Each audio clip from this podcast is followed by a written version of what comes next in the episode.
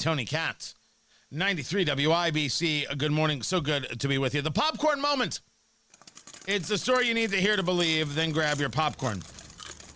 Because there is more. Narrative is a big, big story. Narrative is something we're going to get into.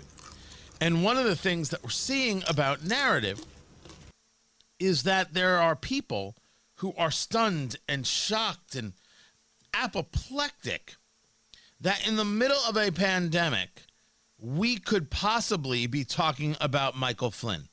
How dare you even think you could discuss the FBI's lies? You see, there's a group of people out there who doesn't believe you should be able to do two things at the same time because they're unable to do two things at the same time. If you're talking about problems with the country, you can only talk about Trump's poor response to coronavirus. You can't discuss the FBI lying. You can't discuss a innocent man being framed. You can't get into any of that. The data is there as clear as can be. What it is the Obama administration did regarding Michael Flynn. As Sidney Powell, his lawyer, explains, um, these agents specifically schemed and planned with each other on how not to tip him off that he was even the person being investigated. This is what they worked on. And as we discussed, Comey sent the investigators over there during the transition. He knew it was wrong, but he figured, ah, you know, they, they weren't paying attention. Now was a good time. This is what our leadership did. I don't think we have to look to China for duplicitousness and lies. We've got it from the people who are supposed to be, you know, in charge, who are supposed to be the decent and good people. We know uh, that Evelyn Farkas, former administration uh, defense official, testified under oath that she lied during an MSNBC interview when she claimed to have evidence of collusion Remember, remember when they said Trump colluded with the Russians? It's declassified congressional transcript of her testimony. She testified before the House Permanent Select Committee on Intelligence June of 2017 as part of that committee's investigation into the 2016 in Russian interference, quote unquote. She had made uh, a statement in March of 2017 urging intelligence community bureaucrats to disseminate within the government and potentially leak to media any incriminating evidence or information they had about Trump or his aides. But she had nothing. She had absolutely nothing. She flat out lied. We shouldn't notice this? Well, according to people like Brian Stelter, no. So disappointing to look at what we're seeing from right wing media these days, where there's such an obsession with the deep state and these uh, revelations about the Russia probe and uh, the decision about Michael Flynn. They're treating the Michael Flynn story like it's a bigger deal than the deaths of 2,000 Americans a day. You know, we're seeing this on Fox and Friends and other shows. When, when the president called into Fox and Friends the other morning, Friday morning, right before the unemployment rate numbers came out, he talked about the Flynn case uh, for 20 minutes before he was asked about the pandemic.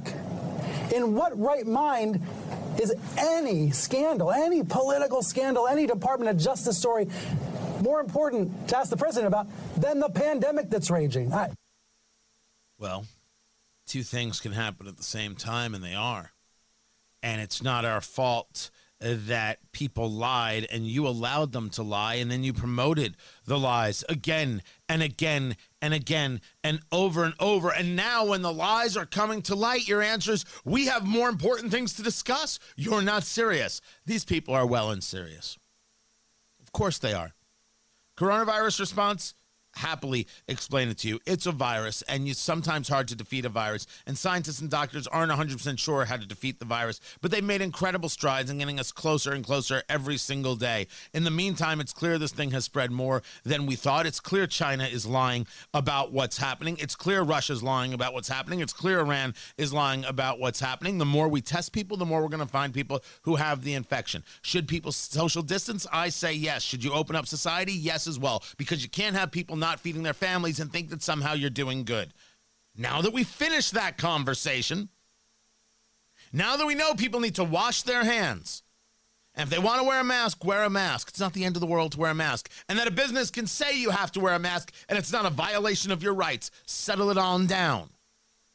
Can we now discuss how those people in charge of the intel apparatus of America, up to and including the President of the United States, flat out lied? You have Barack Obama, all of a sudden he's going to come out and make comments.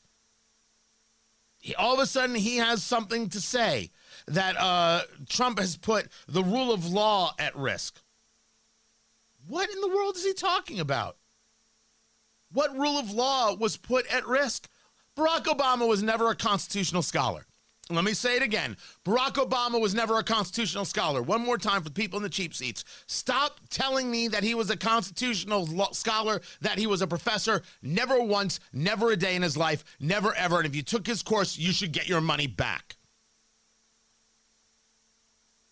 President Obama was talking privately to ex members of the administration, and then all of a sudden the tape leaked. It didn't leak, he leaked it. And what does he say? And the fact that there's no precedent that anybody can find for someone who's been charged with perjury just getting off scot free.